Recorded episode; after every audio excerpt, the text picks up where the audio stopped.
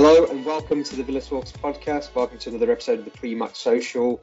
Slightly different format this week. We have a very special guest with us this week. We've got Joey D'Urso from The Athletic joining us this week to discuss a, a couple of important topics. Joey, how are you, mate? Very good, thanks. Even better after the result on, on Tuesday. Excellent, excellent. Yes, very, very good result. And obviously, we'll be discussing that uh, in our hero and villain segment uh, during this pod. Uh, I'm also joined by our regular crew, AJ, Sam, and Carl. How are you, boys? All good. Cheers, All right. Good. Cheers, right, mate. mate. Yeah. Thank you. Good, good, good. How was the uh, violin session, AJ? Yeah, my little daughter's first uh, violin concert, and it went on for absolutely fucking ages. And I had to listen to loads of other uh, kids. 19 songs there were, and then he was like, "Oh, there's a special extra one," and it was just some grown woman singing Silent Night, and like nobody is here for this. We all just want, we all just want to watch our own kids play for 10 minutes and then and then go home. And you don't oh. really want to do that, do you? Let's be honest. No, no, not really, not really. Hour and hour and ten it was, and I think I've, I've videoed pretty much everything that Cole did, and uh, I think it totaled about nine minutes. So sure, sure those those those nine minutes were great and heartwarming, but you know I could have done without the other 55 minutes plus a load of wankers not wearing masks as well. So oh. I've probably got probably I'm probably going to die now just for going to watch my daughter play violin, but. your uh, your reward is uh, the Villa Talks podcast episode. Yeah, yeah, here we yes. are. Yeah, that's yeah, pandemic we, parenting, I guess. Yeah, we've we've had some technical issues as ever. Uh, so we're recording this on Microsoft Teams. So uh, apologies if the audio is slightly different than what you're normally used to. Sam's currently walking around his house in his dressing gown. Um, house, it's a house coat apparently. House, house coat. coat. What the, the fuck's a house just, coat? Just ignore me. it's a body, body of armor or something. Yeah. Anyway, let's uh, should we crack on? Yeah. Uh, enough, yeah. Enough, enough of that. Um, so I thought we'd start off instead of doing the news stories. We've obviously got Joey with us to, this week, and uh, and I suppose the main reason why we've got Joey with us is, is excellent work, investigative work, and articles on, on on a few different topics, in particular socios, uh, which obviously is is a is a big thing uh, in the football community uh, over the last sort of 12, 18 months, 24 months, uh, and definitely a big talking point for, for Villa fans as well. Um, and so we'll discuss that. Uh, some stuff came out in the fan consultation group about Socios was raised again, uh, and uh, Villa were pretty firm in the in their stance, which surprised me because they had told fans 18 months ago, whatever it was, that they weren't interested in Socios, and obviously there's been a U-turn there. So we'll discuss that. We'll discuss a bit of NFTs, maybe a bit of football sponsorship generally. So Joey, would be really interesting to hear from you on, all those topics, and then we'll we'll delve into the fun stuff, which is the the latest uh, victory against Norwich. Um, talk maybe briefly about Liverpool game, and obviously look forward to the uh, the game against Burnley on Saturday. So without further ado, uh, let, us let's, let's kick off. Joey, I suppose probably the best place to start is for those listeners who are not uh, totally in tune with what Socios is or how it affects us as Villa fans. It'd be good just to hear from you, just exactly, in, of briefly, what it is and, and how it's impacting our club. Yeah, so so they say they're a fan token company for fan engagement, and they have deals with I think seven Premier League clubs now. It's Villa, Man City, Arsenal, Everton, Leeds, Palace. Uh, I've probably missed one. No offense to whatever team that is. Um, Arsenal is Arsenal. Arsenal, yeah. Um, yeah. They they uh, they offer you votes on matters relating to the club. Exciting things. Uh, I looked at Arsenal the other day, and it was who scored the best goal against Tottenham. It's like a Twitter poll, which you kind of pay for entry. There are things like rewards you can win. You can, you can win like a VIP box at Villa. But all of this is, is cryptocurrency. It's these kind of tokens which float freely on this cryptocurrency exchange, and they're bought and sold. And my understanding of this company is it actually has very little to do with football. Football is basically a way to sort of legitimize it. Um, and it's all about trading, it's all about trying to make money. And it's really popular in countries like Turkey, where um, you've got a lot of inflation at the moment. So people are desperately trying to find places to put their money where they can make a bit of profit. Um, but, you know, like Aston Villa Football Club is, lending its name to this. And there are these sort of, you know, I think the Villa one was like, um, what should the training ground be renamed, like Rotterdam Way or something? It's like and people, I think the winner was like Rotterdam Way, and you know, I think that you know that's maybe a good thing, engaging fans on something that like that. But why do you need to sell crypto tokens? Um, it's not been clear to me, and and I've asked the I've spoken to the company. I've dealt with them multiple times. Sort of said why, um, why, why does cryptocurrency have to be involved here? And I've never got a very good answer to that. And I, I suppose the issue with football with, with Villa is, is a reputational one. I mean, um, this could just all go belly up. There's no regulation. The Financial Conduct Authority doesn't have a clue. No one really knows what's going. There's no, you know, if you buy a share in a company and it goes bust, there's all sorts of people you can complain to. If this just goes pop tomorrow, which is entirely plausible, it's based in Malta, um, no one really understands it, then a lot of people are going to be annoyed and they're going to be annoyed at the football clubs that have promoted it and given it legitimacy. So I think there is a bit of a legitim- legitimacy issue around the club here. Yeah, no, definitely. And uh, so, I mean, my background um, in terms of my profession is a chartered financial planner. So, you know, we advise clients in a regulated world around investments and, and, sort of financial planning. And if we ever venture in, which we do quite often around sort of private equity, venture, venture capital type investments, which are seen as high risk, we have to be very confident that the person has the knowledge, experience, and understanding to, to, to know what they're getting into. So basically, financially sophisticated. Now, these are unregulated products, aren't they? So there's no regulation happening at there's all. No, there's no rules. Like, and he, like you know, you can get bogged down in financial conduct authority this, and there there are no rules here. Like, there's no rules. So that's what you need to know. I mean, so and also another thing that kind of bothers me about it is is if people want to do like high risk investments, you know, Bitcoin, crypto, like whatever, great. I'm not telling people what to do with their money, but like this is not marketed as that. This is marketed as be a fan of your club, um, which is not. It's, it's a crypto game. Um, yeah. And if you want to yeah. do crypto games, then great. But that's that, that's not what that's not what this is being promoted as. Yeah, because the, the only way you can you can buy these tokens is obviously using the Chiliz the the the cryptocurrency, which is not just only solely used for this, is just used it's used as a cryptocurrency. So you can trade on it even if you're not it's not related to football. So in effect is trading in a in an asset that has no there's nothing behind it really. It's just pure speculation, isn't it? Yeah, yeah, and it's gone down by 50% in the last month. So there'll be a load of probably you know Villa fans who have bought this stuff have this currency in their virtual wallet, and it's now gone down by half. And you know, maybe it'll go up by half. I don't know, but Eh, like you know, I spent months looking into this and don't really understand how it works and, and who's behind it, and, and, so it's just incredibly opaque. And I think there's a huge risk that this could all just blow up in the club's face, really, and they'll look pretty stupid if it does. And uh, isn't isn't one of the issues, Joey, as well, the kind of the different types of investors in there. So, like, you've got fans who are buying a token effectively to represent their their club, and I guess the idea is that if a club's performance improves, then the value of that token improves. But actually, in reality, because of the cryptocurrency underlying it, actually that doesn't happen. And what's actually happening is a lot of people who are invested in those currencies are speculating on the club. So I, th- I think it was it was an athletic article, but I might be wrong. It was giving the example of uh, when Messi went to PSG, and you'd expect that to expect, yeah, I thought that was you. That was your article. Uh, uh, uh, you'd expect that to have a kind of positive impact on the value of their tokens, but what happened was the value went up before it happened on the on the rumors, but then when he actually signed, it went down again because all of the speculative investors had made their money and now they were now they were getting rid. And I think that's isn't that like a, a, a danger specifically for fans who are buying it as a fan of the club or or people who are buying it with a football understanding rather than an understanding of the underlying investment and thinking, oh well, you know, Villa are about to make a, a marquee signing, so it would make sense for me to invest in them for a football from a football point of view. But then actually, because there's the other layers involved, that that actually could be undermined, and you end up getting your fingers fingers burned. Yeah, I, and it's it's kind of the opposite of what you'd think. You think, you know, when things go well, it goes up. When things go badly, it goes down. But it's the sort of reverse because, um, like when Atletico Madrid won La Liga, um, it went up. The, the last day was I don't even remember. It was quite all three of them could have won it, and then Atletico won it. The value of the token went up and up and up and up. And as soon as they won it, it plunged. And what that means is, people are you buy the rumor and you sell the news, right? Like if you think something's going to happen, you buy it, and then you sell it to some mug. like um, once the thing is confirmed, and then it goes down really quickly because people try and cash out. And you know, Man City hammered Leeds seven 0 the other day, um, both Socios clubs.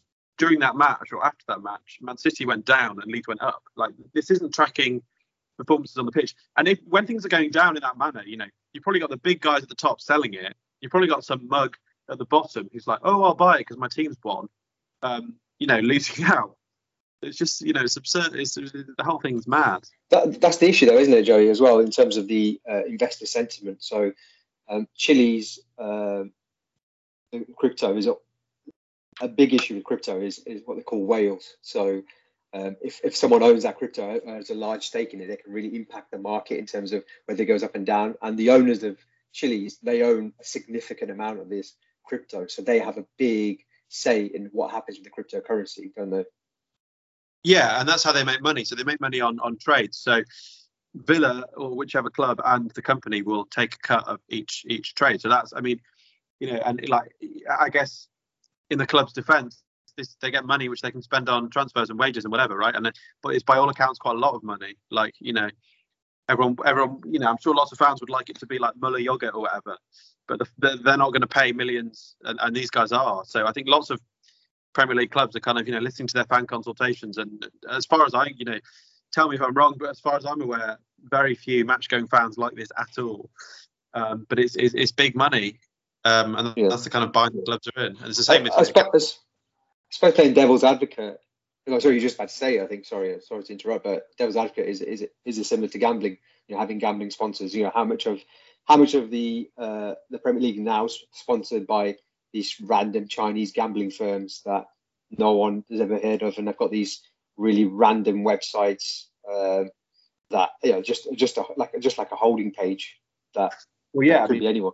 Uh, OB Sports, which like no one knows anything about. Um, yeah, it's kind of two sides of the same coin. You know, gambling is is is going out is on its way out. The government's going to bring in a gam- ban probably, and clubs are trying to fill that gap. And it's particularly clubs in the Premier League outside of the big European spots that are um, most uh, appealing to these companies because you know you're on TV lots, you're in China, you or whatever, but the, the clubs in the Champions League and stuff don't really want to associate themselves with some of these companies, or you know they've got lots of fans in maybe the Arab world where there is kind of taboos around gambling. So it's you know the key clubs like you know Villa, Everton, West Ham. Yeah, I mean, I, I suppose from a close perspective, it's uh, you know Chiliz or whoever owns the owns the cryptocurrency and whoever owns Socios, they, they can do what they like at the end of the day in terms of an unregulated world. Um, they can set up whatever business they want, and it's very similar to gambling. But from a club's perspective, how disappointed are you in, in a club like Aston Villa when, when not so long ago we said we wouldn't, wouldn't be involved and we almost like sort of chase the money a little bit? Uh, and, and, you know the, the people are going to be. I mean, Chile, Chiliz uh, they will you know cover themselves. They will say you know this is only for suitable for financially sophisticated people. Uh, and all that kind of stuff. You could lose all your money, but but they've no, no, Villa, Villa, Villa not doing any of that. So yeah, yeah, well, no, exactly. Yeah. So the financially sophisticated person, I found that line buried in a document from 2018, basically saying this product is not for financially unsophisticated persons. So basically, you know, this this is for sort of you know serious financial people with qualifications, whatever. Now it's evolved into this anything goes, pushing it to like you know, kids on match days thing. Yeah. Um, so like yeah uh, there is no rules there's no guidance there's no warnings you know some of Villa's emails initially had no didn't even mention cryptocurrency. You know, they were just like, here's a way to engage in your club. So uh, they're, they're, really not. And other, Villa have done actually worse than other clubs in, in that respect. You know, in terms of you know, I think Arsenal accompanied it with some proper statements, being like, this is what it's all about. Villa's emails were pretty. Uh, you know, they, they, they did not make it clear what this was. I mean, do, do we have an idea what kind of money the club's making on, on something like this? Uh, is, is, is it hard to see? Have we seen what other clubs have done? We don't know, but I think for the I know that for the likes of you know PSG and Barcelona, it's, it's millions and millions of dollars. I mean, obviously Villa would be less than that, but but a big chunk, a, a lot of money. This isn't some, and that's why I think people at the top of clubs are maybe biting their lip a bit and knowing they'll get a bit of flack for it, but sort of soldiering on anyway because there's big sums of money. Yeah, I mean, I'm, I'm just trying to find the the FCG meeting notes. It'll just be interesting to hear what I just sort of try and rehash what the uh, what the, what the club said. And I thought they were quite quite um, quite defensive about Socios. Yeah, so interesting. Yeah, so they said uh, so. Uh, so at, at, the FCG, uh, this is what they said. So the uh, FCG meeting in, with Christian on 10th of December 2019, that was when they were asked the question.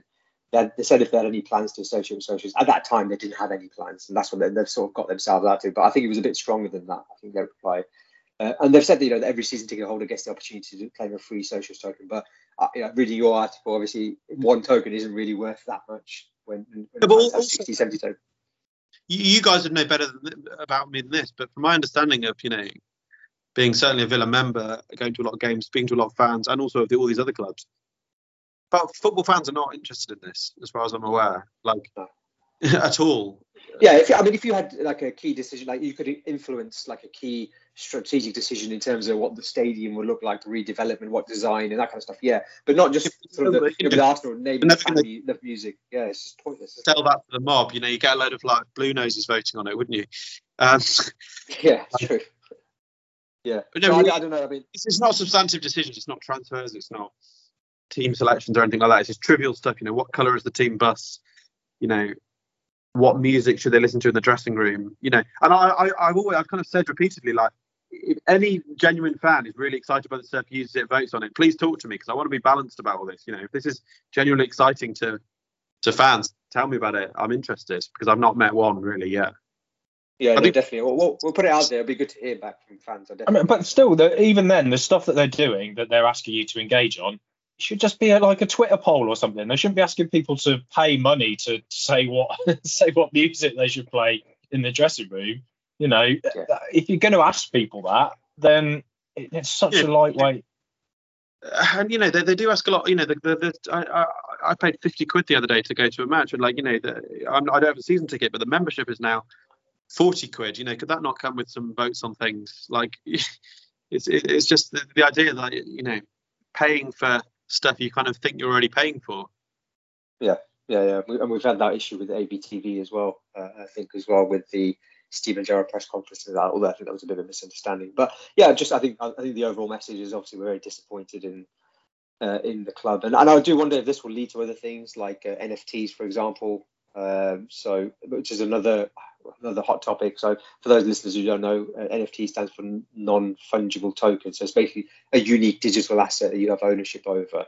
And, and and I think clubs may go into this. I don't know what you think, Joe, if you've looked into this, but maybe by having like a I don't know unique uh, tweet about a signing or something, selling that, for example, the, the day we we signed, I don't know, or sold Grealish or something like that. Whatever it is, they could maybe sell that as a unique digital asset. Maybe maybe that will be something that the club looks to do. Yeah, I mean, QPR just announced uh, this yesterday, and you know, it's incredibly negative reaction from all their fans.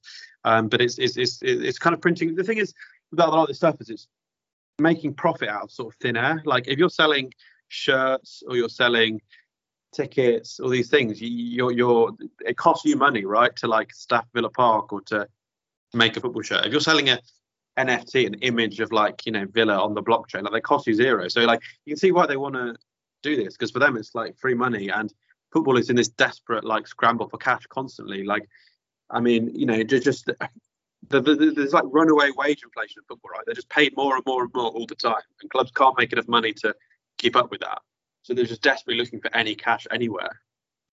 Yeah, I, I mean, what, what do you think we can do on? Uh, what do you think we could do as fans to to send the message to the club that you know this is not on. I mean, I know I know some fans will, won't care; they'll be pretty agnostic about this, but I think a lot yeah. of fans are pretty have, pretty strong opinions about something like this because because like I say, you know, there's there's probably kids involved in this and gambling and, and being encouraged to gamble almost. Yeah, I mean, it's hard because it's a good question. I mean, you know, and I'm not telling like if people are excited about this, great. As I said, like I'm not sure that anyone is. But people, I think, if people should feel uncomfortable about it, have a sort of big picture, like reputational thing. Like, if this all ends in tears, you know, it's not a direct comparison. But if you look at Football Index, company which I wrote a lot about, a gambling company which went completely bust, and that was very different because that was regulated by the UK Gambling Commission. Like with here, there's no rules at all. Um, but that that look bad for Nottingham Forest and QPR. You know, you've got like Nottingham Forest shirts with Football Index on it everywhere. Like if this goes belly up, like it'll look bad for Villa, and you can't really put a number on that. And but you know, I think the slightly the slightly uh, cynical thing is that like, does it really matter? You know, ultimately, if the club gets a few million quid, yeah, they might look bad. Like, who, whose job is it, right? If you're the commercial people, your job is to make as much money as possible. Yeah, it's a bit cringe. Yeah, fans know it's a bit grubby, but you know, you get another get someone on loan in January, and that might pay for it. Yeah, I think is is is there a sense here that you know the clubs they know where the wind's blowing in terms of gambling. Uh, people like Matt Zarb-Cousin and and and uh, you know others who are doing great um, work in terms of holding the um, gambling industry to account and pushing for tighter regulations, which I, I really think uh, we're, we're starting to see now. And I think that the, those regulations are going to be tighter. And I think uh, gambling advertising in sport is going to fall away. And I, I, wonder whether this is the, you know, the, the, the, the marketing and the managers are saying, well, you know, we've got to bring this money in from somewhere. That, that if the gambling money evaporates, then that's a big black hole in the in the finances of, of most clubs, and we, we need to replace that. So how are we going to replace that? Well, perhaps we can offer this uh, gateway drug to cryptocurrency. You know, um, um, perhaps that's the way.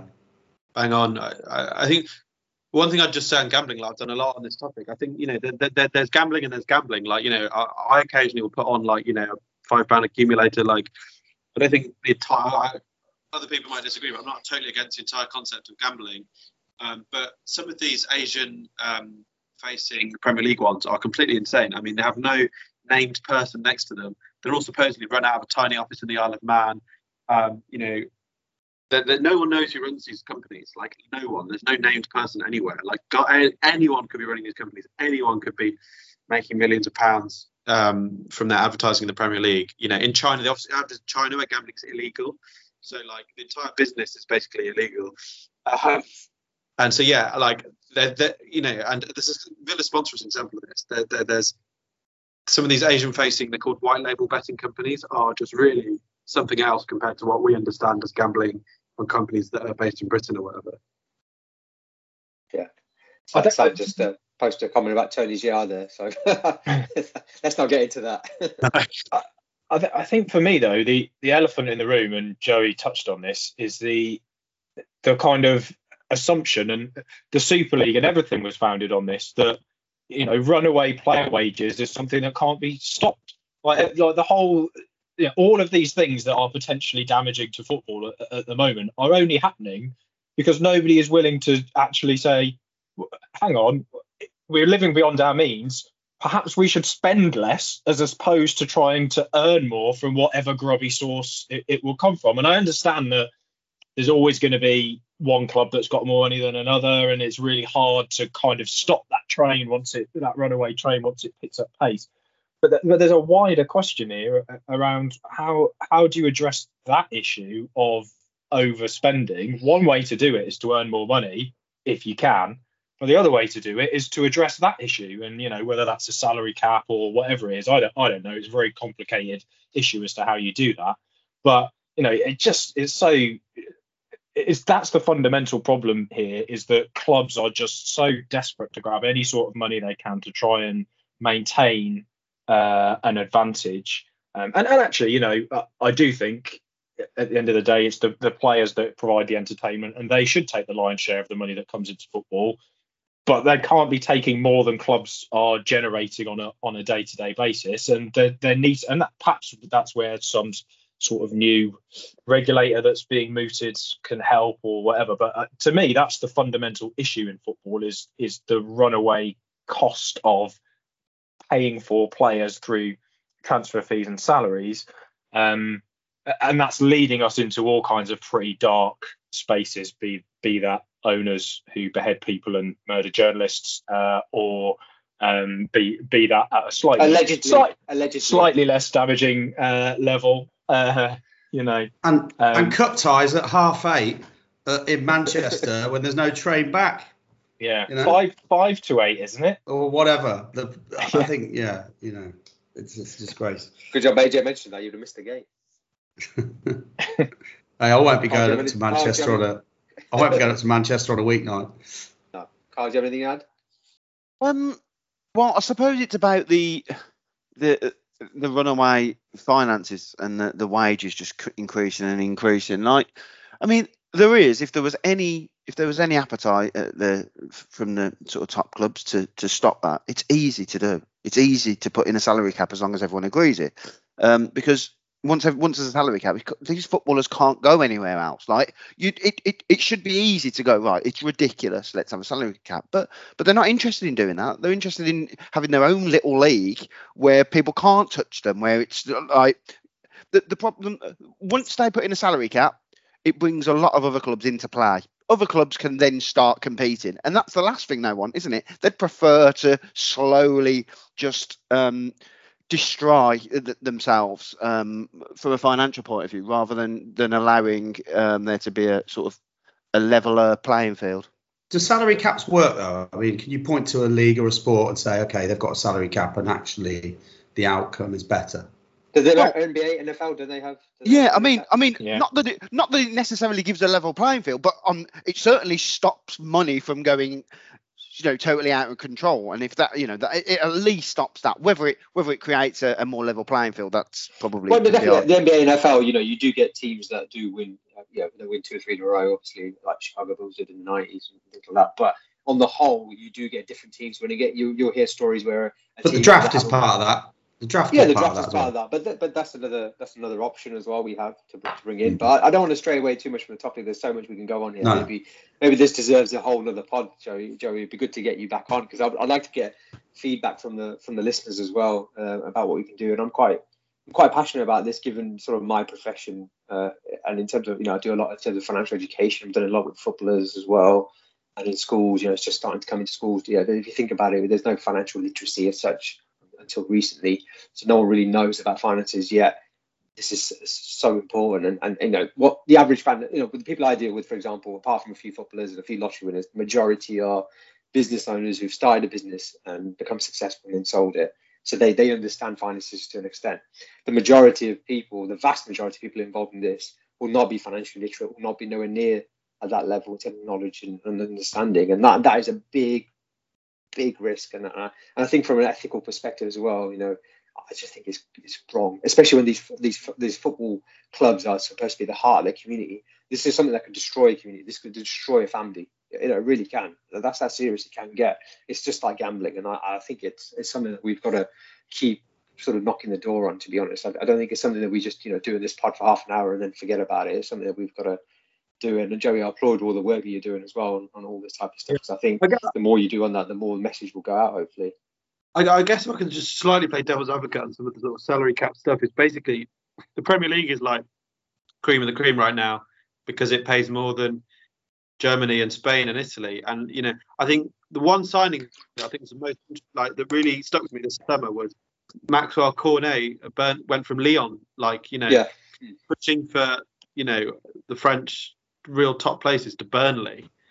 And you know why did he do that? Because he got paid more money. Like um, and you know Burnley, the TV money for Burnley for Norwich is is more than it is for you know some of the top teams in in Spain and Germany and and the Premier League is just an absolute goldmine at the moment. And you know Spain has been in decline.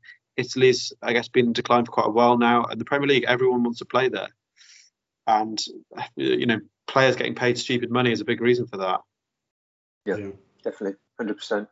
Uh, well, I don't, I don't want to go on too long on this because we've got other stuff to discuss. But like I said, Joey, it'd be good to get you back on at, some stage because so they definitely want to continue talking about. Because I think these are these are important topics. We do try and deal with the important topics. We've done it in the past uh, when the uh, sort of the, when it was in lockdown and they made us pay for games and uh, all the food bank stuff, etc. as well. So we try and deal with the important topics when we can. So I, I think this is a very important topic and close to many people's hearts. So we'll definitely push on the uh, push on this and, and try and keep keep going at the club as much as we can uh, on this. But let, for now, let's push on and uh, change of uh, change of mood. Hopefully, Carl, it's uh, hero and villain of the week.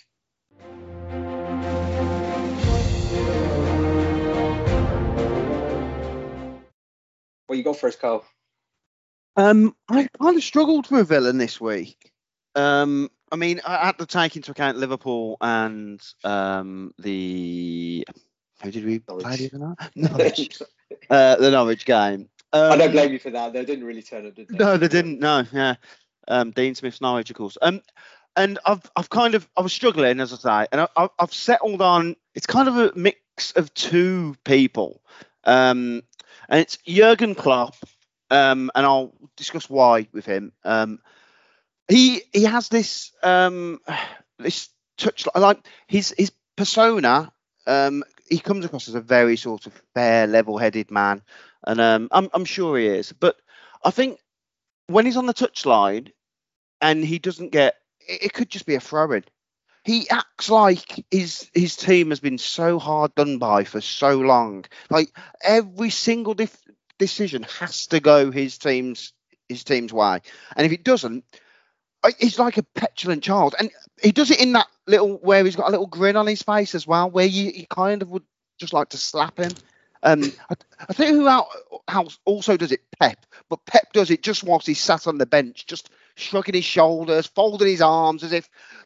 Why do we get so many bad decisions at Man City, and why do we get so many decision bad decisions at um, Liverpool? And that pissed me off. And I would have just given it to Klopp if it wasn't for um, and I, I, reckon there's going to be some disagreement on here as well. Uh, actually, I know there will be, but um, I, I, think I'm going to give it to the cheat that is uh, Salah, where he blatantly cheated to win that pen. And people are talking about, oh, it's clever. Isn't it clever what he did there? Yeah, well, well most cheats are clever, aren't they? Otherwise, they don't get away with it. But it was, a, he definitely cheated.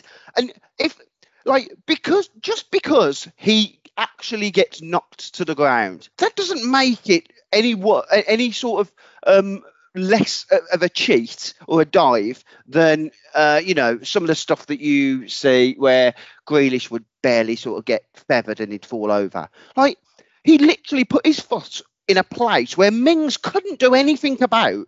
So of course there was some contact, and then he had he had the balls to then do a gamble and fling his legs in the air as if as if he's being sort of smashed from behind. Um, so I'm giving it to him, and yes, I'm calling him a cheat. He's a very good player, but he's also a massive cheat. Um, so yeah, that's my villain of the week. well, before I uh, decipher all that, Joey, any words? yeah, I know. you like Klopp. Klopp. He's got this kind of pally demeanour, but he can be a bit annoying at times. I suppose the good thing is the good thing is, if if he tries to listen to this, he won't understand anything that Carl just said, will he? oh, it's a very good yeah. point. Oh, poor Ashley Freeze to me. Oh no, I knew that was going to happen. Uh, to be honest, sorry, what? He should have been villain of the week for on that basis for his anti-Brummy racism. I've forgotten about that actually. he's always he's always going on about how left wing he is and all of that, and now it's all about the collective, isn't he? But you know, it's not. It's not. Can't understand. Looking down on uh, people, it's not on, is it? Punching down, is nah, punching down. Unbelievable. Yeah, I would I would favour Klopp over over Salah to be honest. I, I you know I, I said this to you the other day, Carl, when you said you were probably going to give it to to Salah. I think as Villa fans, we've spent I don't know three four years talking about how Grealish doesn't dive, and what he does is he steps across players and wins fouls. And yes, they yes yeah, they but we were lying, weren't we? Of course he was diving. we were lying. I, mean, I wasn't. I wasn't. Shut up, I wasn't lying. Oh, no, he's gone. He's fine. He's fine. He's gone. I, was, I wasn't yeah. lying. I, so I, I, I, thought, look, I thought it looked, oh. it looked clumsy, didn't it, AJ? It looked. It was clum. It was clumsy. Like Mings, Mings was unfortunate because essentially Salah's done him. You know, he's he's done him. But clever. It was clever, wasn't it? It was very clever. Well, I, I don't. I, I don't think if you step across a player and the player fouls him by your own admission, you know, Mings there was contact. He's brought him down effectively. That's a that's a foul. Like it's unfortunate as a defender because you can't do anything about it. But if the player's good enough to get in front of you, get across you, and cause you to foul them. That's for me. That's, I think that's still a foul. AJ, I think there's a line. There's a line, right? If I go yeah. across you, like good play, Salah got the got across Mings. He had the pace and the strength to get across him. If I then slow down and just keep slowing down until eventually one of your legs, because you're running forward and I'm slowing down, hits uh, my heel, and then I hit the deck like is that necessarily a foul? Like I've I've done everything I can to invite that contact. Like, yeah. you see that all the time. Like Sam, Sam, you see, you see that all the time, though, don't you? You see that all the time. You see that when uh, like we're under Martial that time. Got defend, defenders got it in the corner. Like we're, we're, Robert Snodgrass at Villa when he was on loan, he'd do it all the time, where he'd, he'd, sort of get his body in the way and then wait for a touch and then go down. It happens all the time. I think it's just part of the game. I don't. It's not. It's not the 1970s anymore. Gareth, Gareth, Gareth Barry used to win free kicks like that all of the time, Sam, and I know you weren't. Oh, it's fine against him, in, mate, that, so, in that case, it's fine. You know that that used to be one of our biggest pressure relieving moments was Gareth Barry just stepping across someone and winning a free kick like that. And what, what about the? Uh, I was, if it's a foul, it's a foul. Yeah, yeah, I agree. I agree. I, am with AJ. What about that one? Yeah. wasn't it like the one Kane did on Cashy last year?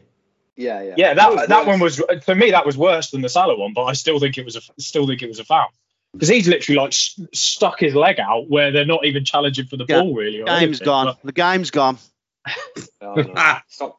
But I agree with Klopp. I agree with Klopp though, mate. Klopp was Well, driving well, me it's tough. mad. It's tough because I'm giving it to Salah.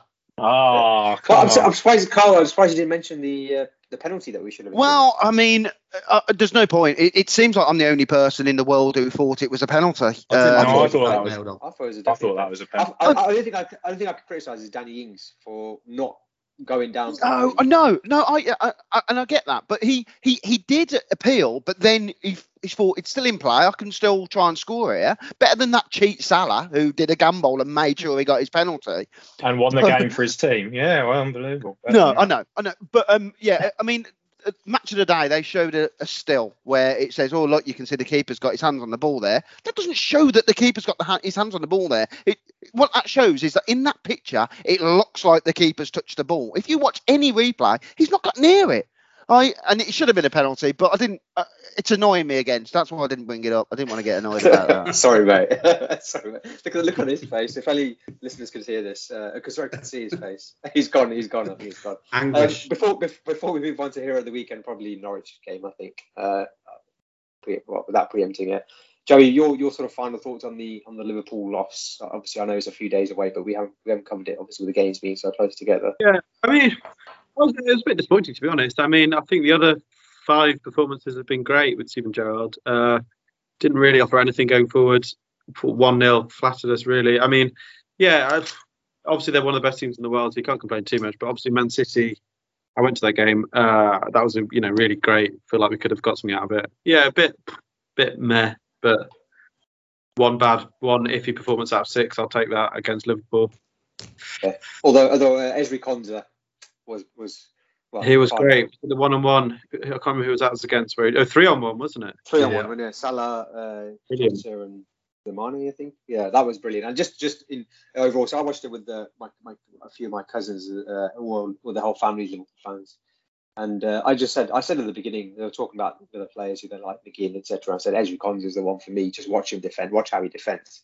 And, and I was I was actually quite nervous. I thought he might mess up or whatever. Because I was, I'm giving him the curse, but he was just so good, and I was just so impressed with how calm he is and the Yeah. way he defends. You know, the, I, I think it was one where I think it might have been uh, I think it was Thiago on the edge of the box where he tried to. Normally, any other defender he does, you know, he pretends to shoot, comes on his left foot, but Konsa just makes it his body shape where he, he just can't get on his left foot and nicks the ball away. And just things, little things like that, where just the art of defending, isn't? The pure pure defender he is.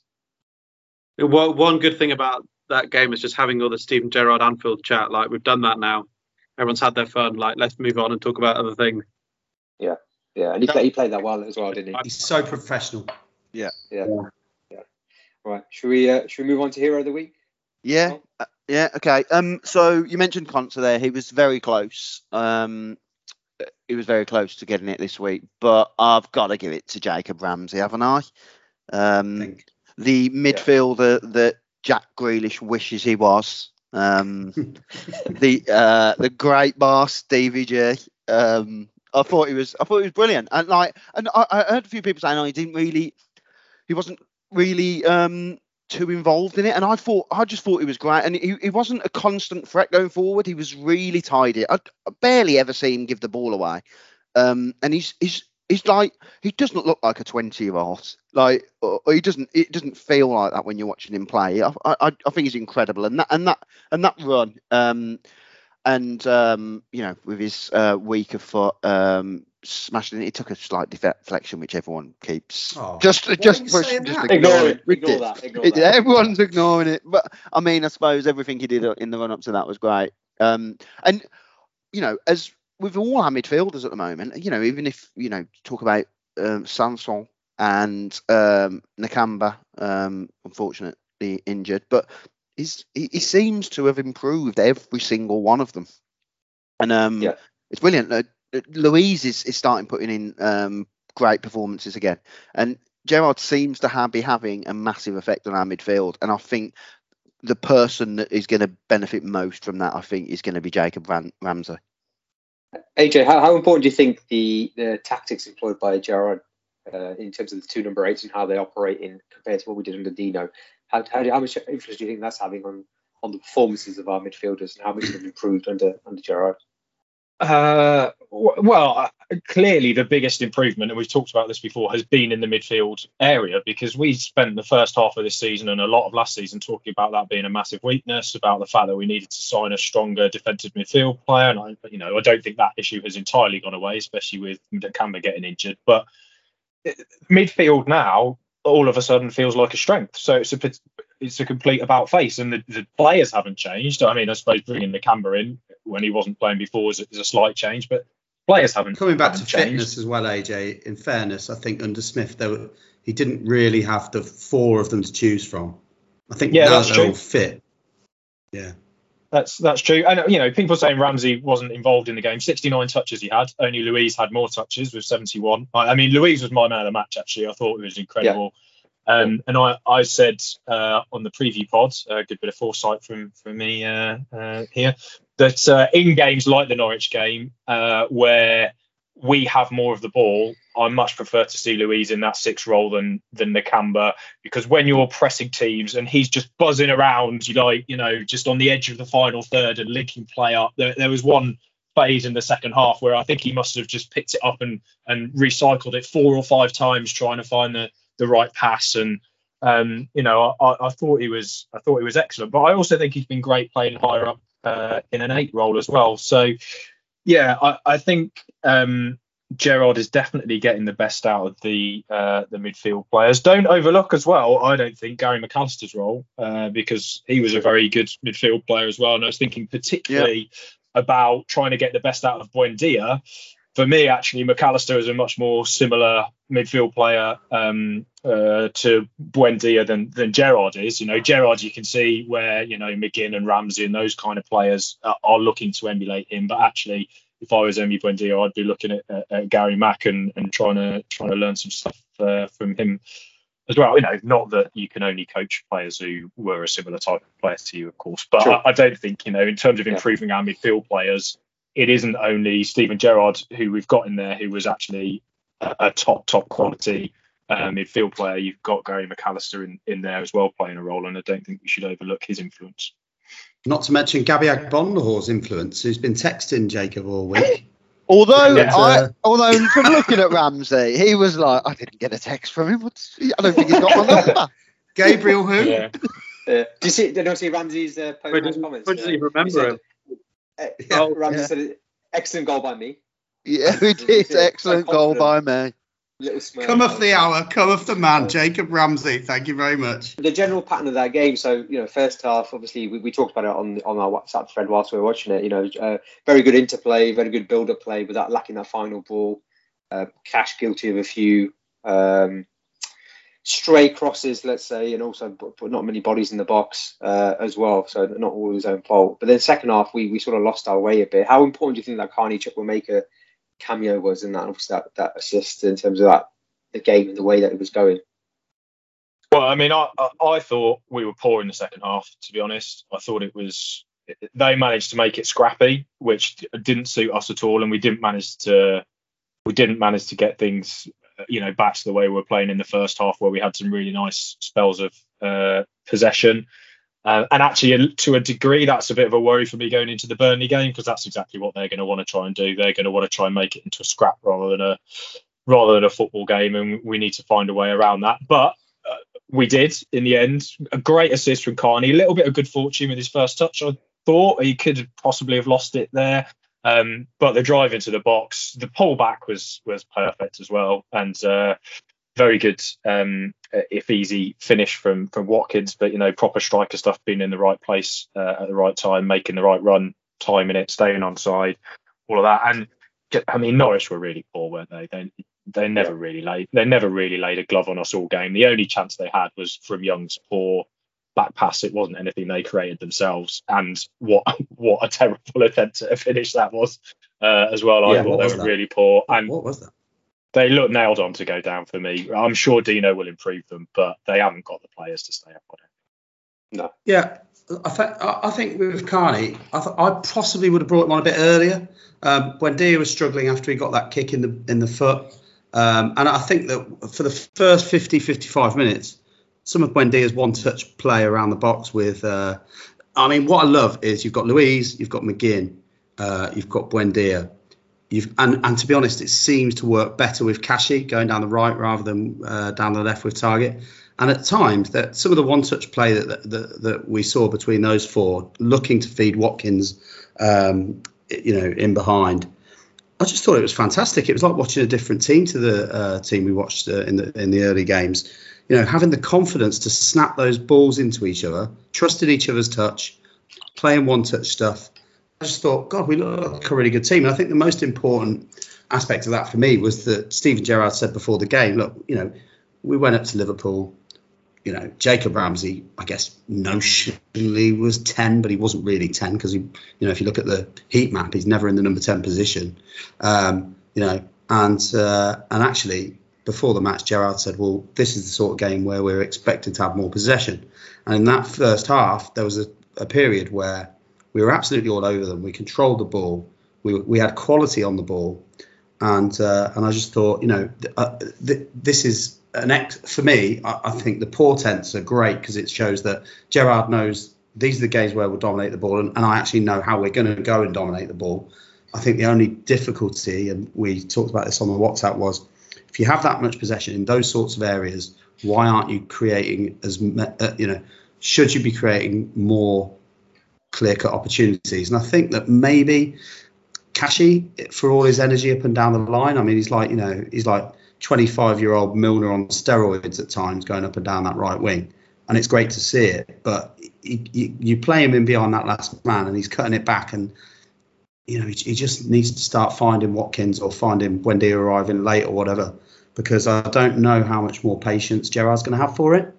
Um, I don't know. That's just me. I got in a lot of trouble uh, on Twitter uh. So I think it was Ty Bracey said oh, uh, unbelievable quality from Cash in the final third. Now, if six crosses attempted and naught completed is unbelievable quality, then I don't know. Maybe I'm maybe I've got something wrong about the game of football. But uh, for me, I think that's where he definitely needs to add to his game. Ooh, bit of yeah. beef, bit of beef, bit of beef, Twitter beef. We love a Twitter beef on. Yeah. Well, I don't know, um, Carl. Have you changed your opinion on Twitter now? You're bashing out tweets with 800 likes. No, no, it... no, no, no, no. It's it's not. Sold it's, out, mate. You sold it's, out. No, it's actually reinforced my uh, opinion that Twitter is full of idiots. I, I barely said anything, and 855 people are liking it. I've only got 100 followers. I didn't. Oh, sorry, mate. 855 is it? Not that 855. No, no. Yeah, okay. But, sorry, I undersold you there with that. I didn't even hashtag it. Didn't even didn't even put an hashtag on it, and people are. I mean, uh, makes you know, me sick. What can I what what can I what can I do? But no, yeah, AJ, it reinforces it that Twitter's uh, you know mainly full of idiots. Joey, look at the improvements that we can make, and sort of uh, Sam's touched on one of those in terms of Kashi and the, the, sort of the final ball. Um, it seems like the midfield set, it seems like the back five is set, uh, and that seems to be functioning really well. And even the midfield, whoever we play in there, seems to be doing a role. That front three has changed quite often under Gerrard and, and doesn't seem to be quite functioning as well. How, how, what do you think uh, Gerrard needs to be looking at in terms of you know how personnel, tactics? Um, you know, how, how do we improve that sort of fine third, which is which seems to be lacking a little bit?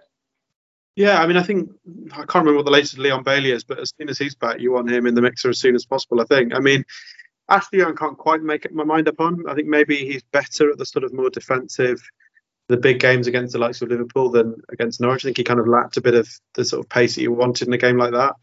Um, Ings and Watkins is still this sort of puzzle that no one can quite um, work out. I think in, was it the Liverpool game when both of them when was it Watkins out wide and Ings was in the middle for the last 20 minutes yeah. or so, and I, I thought yeah. that was looking pretty good. Um, so I'd like to see that tried again. Although, although it didn't look didn't look, didn't look so good against uh, Norwich, though I thought uh, that that exact. Well, I don't, I don't, I'm not sure Watkins likes it, but at the same time he's got to play. He's got to play there. I think Watkins is so good in that role, isn't he? That it's quite hard to. You want to kind yeah. of give it minutes in every game in that spot, but then what do you do with Ings? You you need you need Ings to be the, the key is Ings performing well because you you put Watkins on the left, you're you're distracting from his game. So you need Ings to really be performing for for it to be worth doing. And um, it didn't quite work in the Norwich game, I don't think. I do I do wonder whether that tactic, whether what because obviously Ingsley's games, he hasn't had games. He didn't look very sharp uh, against Norwich in particular. Matt Sharp, he was a few loose passes, few balls that were nicked away from him. I wonder if Gerrard maybe gives him a few games in that role just to get him up to speed and trying because obviously they've spent big money and they're probably paying him a big wage. He's probably the highest earner at the club now. Um, for, for him to outlay that on a 28 year old, 29 year old, they, they wanted to see some return, obviously. So, yeah, they can't just sit on the bench. I can't imagine uh, for the rest of the season, although maybe he can. I think a massive elephant in the room with all this is just, you know, for Villa and every club, is just you look at COVID and you look at the teams getting wiped out at the moment. I mean, it might not have a lot of choice about who's in the front three in like, you know, two weeks' time if there's still football going on. Um, and I think How many, you know, there's what a is it, two million cases by them, Joey? Two million cases a day in two weeks' time, isn't it? So I'd imagine Yeah. we're all gonna they're all gonna have it. and obviously football like footballers have to test every day so you know they're, they're, they're going to know about it if they're and Hmm. you know, i think that's definitely a certain significant minority that are unvaccinated which means that if you have if you come into close contact with a covid person and you're unvaccinated and obviously you know football clubs have to very much go through all these legal protocols then you have to self-isolate um, and we don't know you know the football clubs will certainly name not name which individuals they are but it's a huge problem for all clubs at the moment And there There's a some- survey that there's a survey that came out today, wasn't there, which was football league rather than rather than Premier Yeah. League. But it said 25% of players had said they weren't going to get vaccinated or they had no intention to get vaccinated, and I just find it Yeah. incredible in the it, you you know when your job is relies on your physical fitness. Uh, that, that that's in, uh, this that's the situation.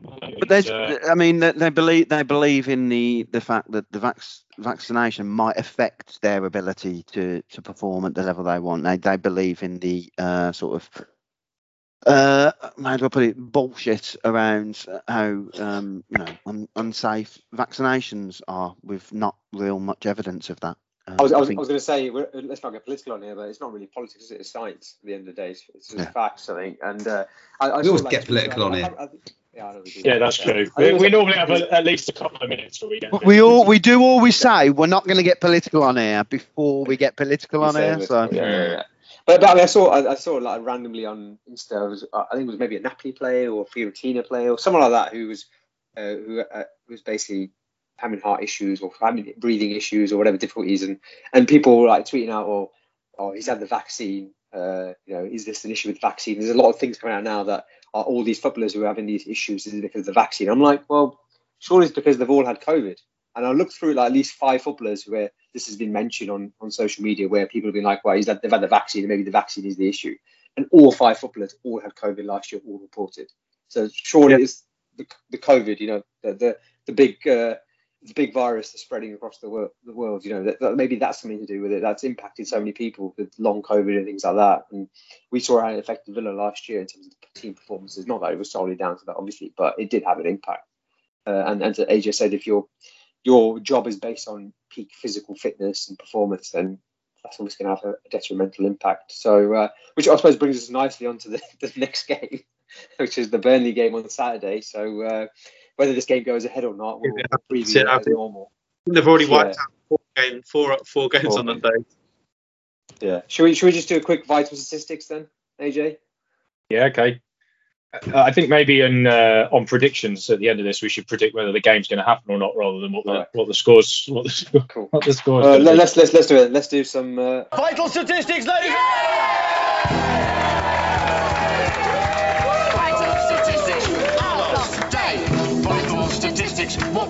What will say? AJ, on you, mate. All right, thanks, mate. Um, do you reckon we've got a winning record against Burnley overall in all history? Surely, surely. We have, we have, but it's closer than I thought. We've won 51. We've lost 41. So we've only got a 10 game advantage. I thought it'd be more than that. Uh, and 28 draws. Um, not not played them a huge amount of times in the Premier League, obviously, because they haven't been in it the whole time, and uh, we haven't been in it the whole time either. So um, we've had two wins each and a draw. Um, if you look at the last 10 games against Burnley, uh, we've only lost two of them, so that's quite good. Four draws um, and uh, uh, four wins. Um, but we have only won one of the last five games uh, against them, which is uh, less than ideal. Uh, but uh, they have been pretty rubbish uh, this season. They've only won once uh, in the league all season, twice overall. Uh, I think the other one was Rotherham in the league in the league, league cup, so not not a huge win by any means. And they've also not won for five games. but they've actually lost fewer games than us this season overall. We've lost nine, they've only lost six. So um, maths fans will have worked out already that they draw a lot of games. Uh, so uh, whilst they've not won in five games, they have actually only lost once in those last five games. So four four draws, but they have failed to score at all in their last three games. Uh, and in fact, they've failed to score in eight of their 16 league games this season um, and only scored 13 goals in total. So they do not score uh, a lot of goals.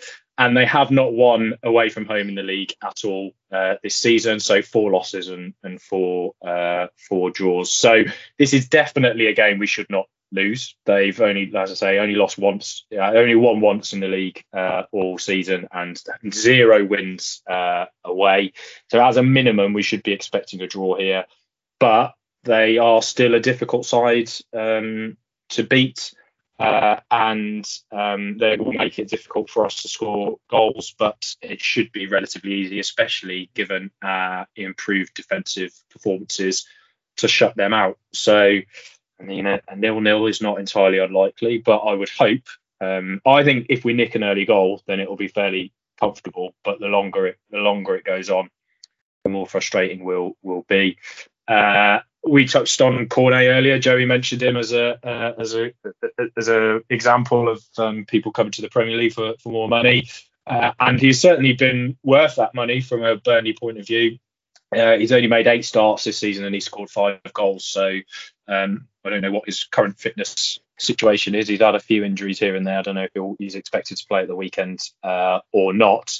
Um, but he does offer uh, a goal threat um, far and above anyone else uh, in their team. So I think he's the one to, to watch out for.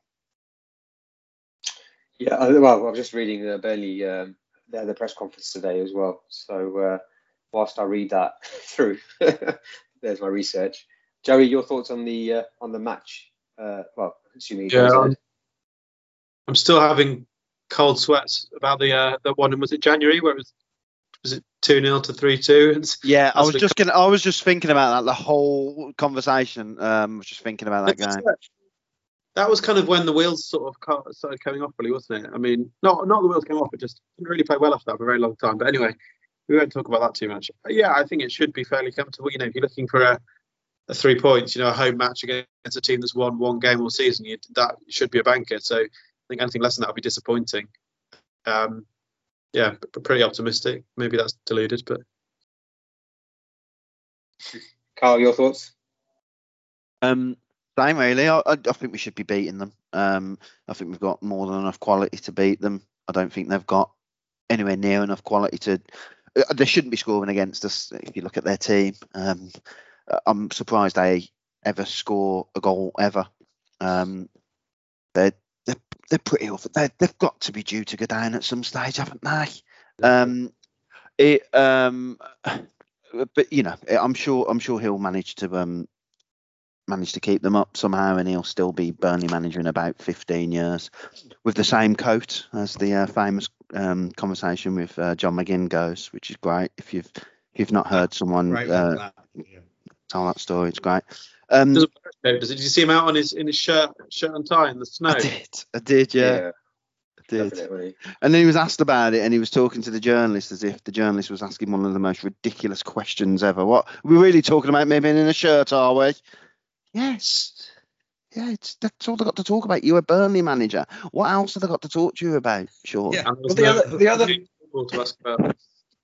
The other the other thing is he's definitely set that up. Like he's lit, he's worn that shirt so that they ask him about the shirt, so that he can say, "Oh, what are we talking about this for, you Yeah. idiots?" Because you're don't you wearing a shirt about in my new expansive style of play. Always, always got to do one accent, don't you? So, always one impersonation, one accent. Was that an accent? Always. Always. I don't know. Why don't you ask me about my new expansive style of football that I'm bringing to Turf Moor? That's pretty good, actually, to be fair. That's pretty good. I'll give them that. Um, just, just FYI, um, so they've got one COVID case confirmed. So one player's missing, or they're not named. And Cornet is touch and go with his thigh, but they are hopeful that it settles down. There's the team news ahead of the game. What's Uh, our, what's I our COVID situation at the minute? I I don't know. I did a I did a lateral flow earlier Not before I you, went to not, the not, violin you, concert, mate, not, and not I- you, No, AJ. no, no, I'm fine. about you. you. Can No you one gives catch shit about you, mate. there were there were a few unmasked parents at the recital though, so you know it's just yeah, possible you, that you, me- you mentioned You it about mentioned that times, already. Yeah. Let, let, let your left wing politics come out now, mate. I'm trying to work out if I'd feel comfortable You- if you guys had it. Yeah. you've just said it's you've just said it's science, not politics, mate. So I'm all right on this. I know. that- We shouldn't we shouldn't put we shouldn't put mass wearing being on a left right spectrum. That's a dangerous that's a dangerous place to be. Yeah, uh, that that game that uh, Joey alluded to, where we absolutely battered them and played some of the best football I'd seen. That's not going to be the Villa Play Vault, is it? Yeah, and then no, and then and then do you remember Grealish got the ball at the halfway line and took on about four of them, and then did didn't manage to do what Jacob Ramsey did the other night. Exactly. yeah, Um, the, the, the midfielder um, that He, he Jack, just hit Jack it straight, at, hit it straight at Pope, but we were so good, and then somehow they scored three complete shithouse, stand it up at the back stick. Chris Wood will throw his bonts at it, goals. Um, and I just hope that we don't end up with another game like that. But actually, if Buendia, I was worried might be a fitness doubt, but I think his social media suggests he's all right. And I, I just think that we're, we'll pass them off the mark and, and we'll get a result. Um, I, so I, and I, I'm, I'm hoping to go. So uh, yeah, hopefully it will all happen and, uh, and we'll get a win. Well, so give us a score. Pass. Right, I'm going for two one. Sorry, sorry, Joe. 2 1. All right, so, Joe, you were saying? Remember, uh, uh, You've got to have a COVID pass now. You know the rules have changed, so Yeah. Yeah. I just read just read my emails, yeah. Gotta bring, And gotta the see race check. Parks. terrible, isn't it? So get your screenshots ready. Yeah. yeah. uh, two, so Sam's gone 2 1, Joey. I think three 0 Feeling confident. Oh, lovely. nice. AJ? I, w- I will just mention. I know. I know Sam loves the XG, so I will just mention in that in that game, Burnley scored three goals from 0.5 XG. So they were definitely right to describe them as three shithouse goals. Yeah. Um, XG. Oh, we haven't talked XG this week. We'll talk about it next. We'll talk about it next We week. haven't- Uh, Carl, yeah, Carl wants to go well. around about that. Carl wants to go around about that. Go on. So Carl, do I. um, I think we'll win two 0 Carl? 27 now. There it Yay! There I it it is. was coming. I knew it was Oh, he's back. I'm really, really confident. And yeah, that's not even the jokey prediction. I do think we will beat them 27 now on, on, on Saturday. Shut up. uh, I think it's going to be uh, 2 Yeah, comfortable, clean sheet. We'll score a goal early on, go under a bit of pressure second half early on, then we'll get one like 75th minute. Basically, the Norwich game. Is it Basically, the Norwich game. Uh, It's 3 p.m. Yeah, 3 p.m. Yeah, 3 p.m. game. Um, although it probably might be the only game in this rate. Yeah. So, I guess we'll see. It's not going to happen, Uh, is it? I don't think so. I don't think so. But anyway, let's push on. Uh, next up, it's the Villa Vault.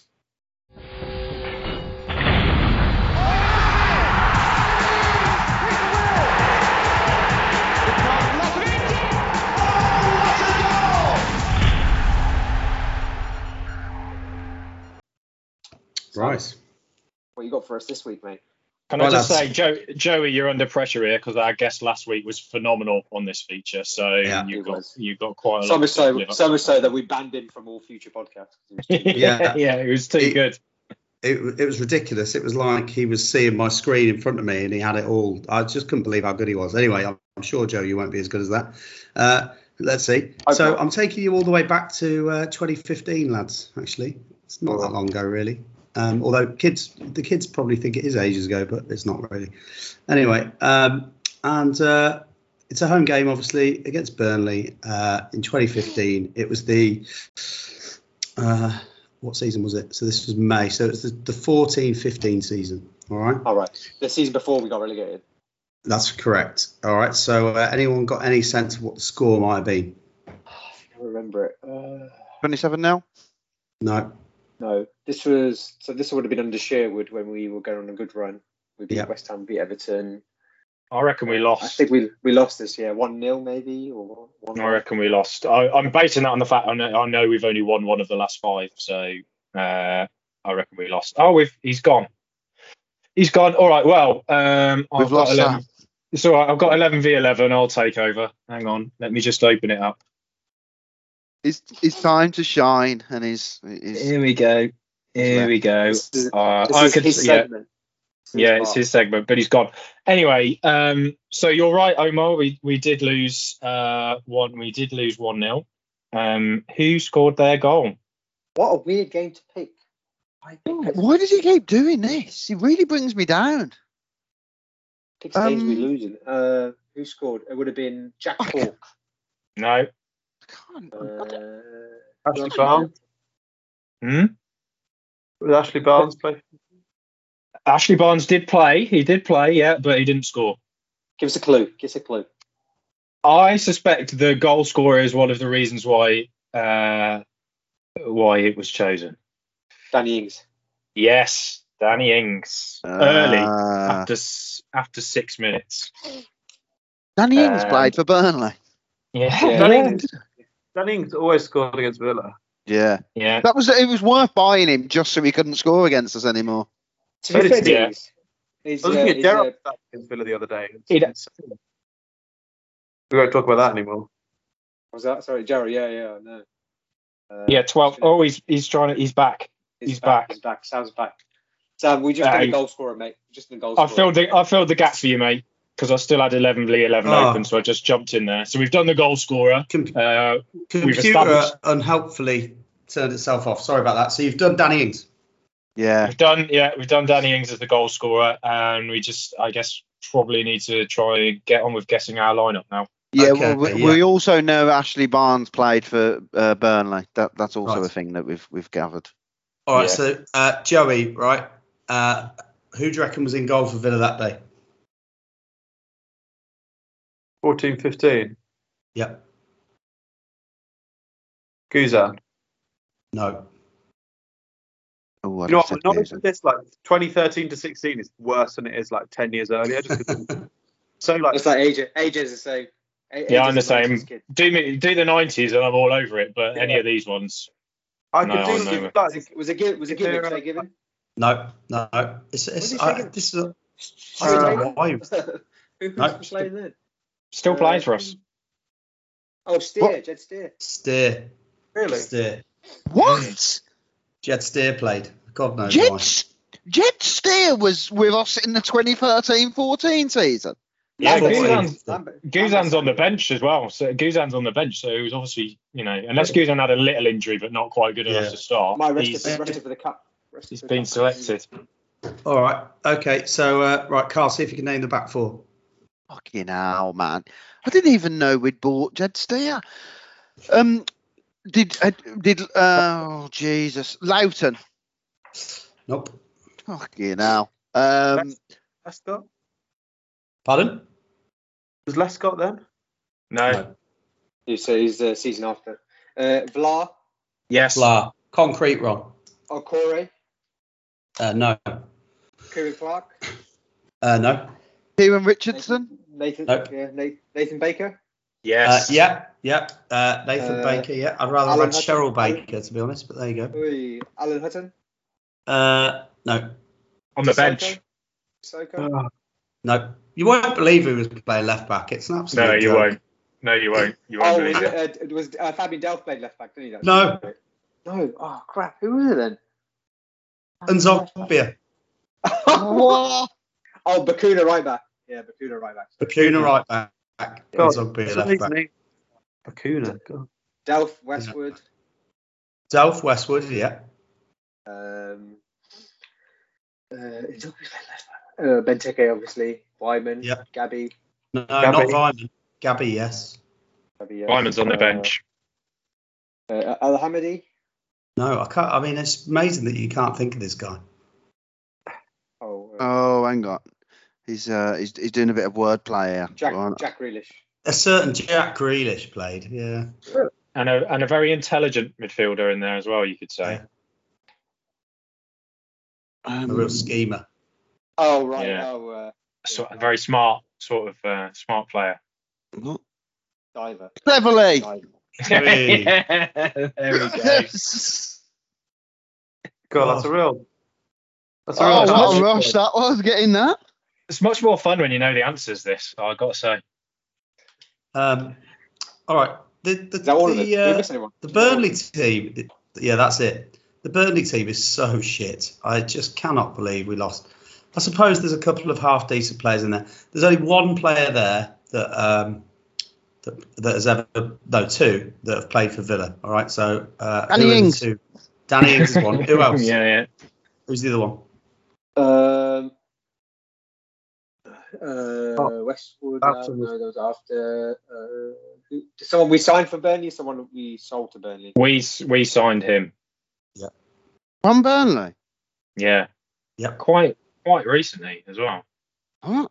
Uh, uh, duh, duh, duh, duh. Oh, Tom Heaton. Yeah. Omar's in there with one. yeah. A I couple mean, of other like I mean you said there shit. There's a couple Trippier. of others. Uh, Trippier played.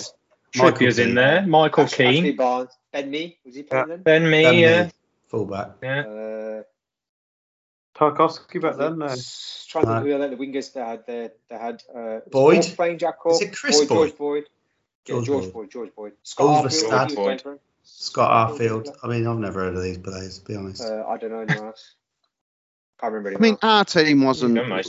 Done most of them. Our Oh. team wasn't brilliant, was it? We were playing Grealish, Zogby at Benteke. Agbonlahor, Delph, Cleverley. I mean, yeah, Cleverley. So this, it's a good team. That man. back It's a good team. that back four though is come on. Yeah. Come on. Bacuna. Baker- In Baker, Bacuna. Bacuna and and Baker. oh. But Ba- Yeah. Bacuna was, Bacuna was playing quite well at that point, wasn't he? Did he ever get his move to the Champions League, Omar? He was at Reading when he last time I saw. Oh yeah. I yeah. don't know, mate. Yeah. I'm not sure if they're in the doing better than Champions League. I don't think he did. It's a shame. Yeah. Cool. What was the attendance, Sam?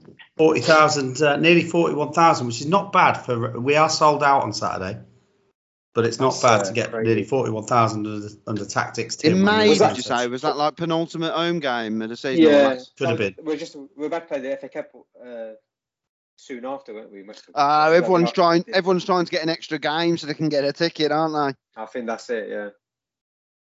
Yeah. Good. Nice. Cynical. Cynical. Good. Nice yeah, but Sam. we weren't selling out in that, those those years. We was, we Nah. was never selling out. You could. I wonder how many it's a- people for Saturday, if it happens, are going to have tickets and just not show up. But I was wondering that. Yeah. and it Yeah, be a fair few, fair few, fair few. Especially with Christmas coming up, you don't want to risk it, do you? Yeah. I mean, although I- I'm going to Ewood Park on Saturday, I'm risking it for Blackburn versus Blues if that's still on. So Watch weird. Ben Brereton Diaz smashing in a No, hat-trick no, he's suspended. Leeds. He's suspended. Oh, for fuck's I know, I know. Yeah, I know. Oh, Gutted. The Chilean. Imagine- Uh, if- Are, imagine are you actually gutted? Are you really gutted? uh, no, I'm, I kind of don't want to go, to be honest. Um, imagine going all the way up there if the Blues win to watch to watch Blackburn who you don't even support and then Why- the Blues Why are you going again? Why are you going? um, well, it's a kind of a weekend away with some friends, and he's a Blackburn fan, so um, we we just decided we was going to go to the game. Um, Surely, as soon as he said he was a Blackburn fan, you were like, I don't want to be mates. Uh, no, um, we was already deep in a in a in a loving friendship at, the, at this stage. I like Blackburn fans. Can I just say on record? I do, I do as well. I'm only joking. I'm a, I, I'm a, I, I've never met one other than other than him. I'm met one I'm a from man. You've got to bring a Yeah, yeah, to release onto the pitch. Oh That's what yeah, do. yeah, the uh, Venky's. Are they, Venky's, yeah. still involved? Yeah. Yeah, yeah, yeah. I think so, yeah. Still yeah, yeah. Why did have they stopped protesting now? I mean, I, I could ask. Yeah, well, they got promoted, so I think it's a bit more kind of amicable. I don't know, it's all weird, but I think they're kind of, you know, they're never going to make their money back, so they're a bit sort of stuck. It's like some of these, you know, you get these like Chinese owners as well that they don't want to kind of take the loss, so they just sort of stay until I don't know what the end point is. Like you've got that with um, Southampton at the moment or West Mm. Bromwich. Um, Pop, like they got- pop quiz. Who's the last player we signed from Blackburn? Oh, Instead. Yeah. good one. I think so. Oh, did I think get so. one? Yeah, I think, yeah, I think you're right. I might, I might be completely wrong. There might be someone else, but I'm pretty sure it's just this. Well, don't don't do quiz questions if you don't know the answer, Omar. Was that- It's No, it is, unbelievable. it is good. There's a few no- noticeable ones. I um, Warnock, Friedel, freedom. Gusted came, Gusted came after though. Stead. No, no, I wasn't. I wasn't They just calm down. disputing disputing your claim, Omar. Well done, AJ. Thanks, You win, you, you win a Socios token. What's it worth? Again, Can I have the can I have the equivalent cash value, please? no. You can have a non-fungible token. Here's a here's a picture of Jack Grealish's sh- um, shins. Okay, good. Shall we leave it there? Right, lads. I think we. Thanks, Joey. Thank you for coming on, mate. That was uh, it was a really good, interesting first thirty minutes of the pod, and then it, it turned into its usual, usual banter and nonsense. Uh, but good nonetheless. Enjoy that. Thank you, lads, as well for your time as always. Thank you all for listening. Uh, please do subscribe and follow us on whatever podcast platform you're on. Uh, the pod is sponsored by Mibe Digital, local uh, Birmingham-based digital marketing company. Please do follow them as well and, and any of your digital marketing needs they can help with. Uh, and yeah, apart from that, thank you, Joey. Thank you, boys. And uh, up the villa. Up the villa. Villa.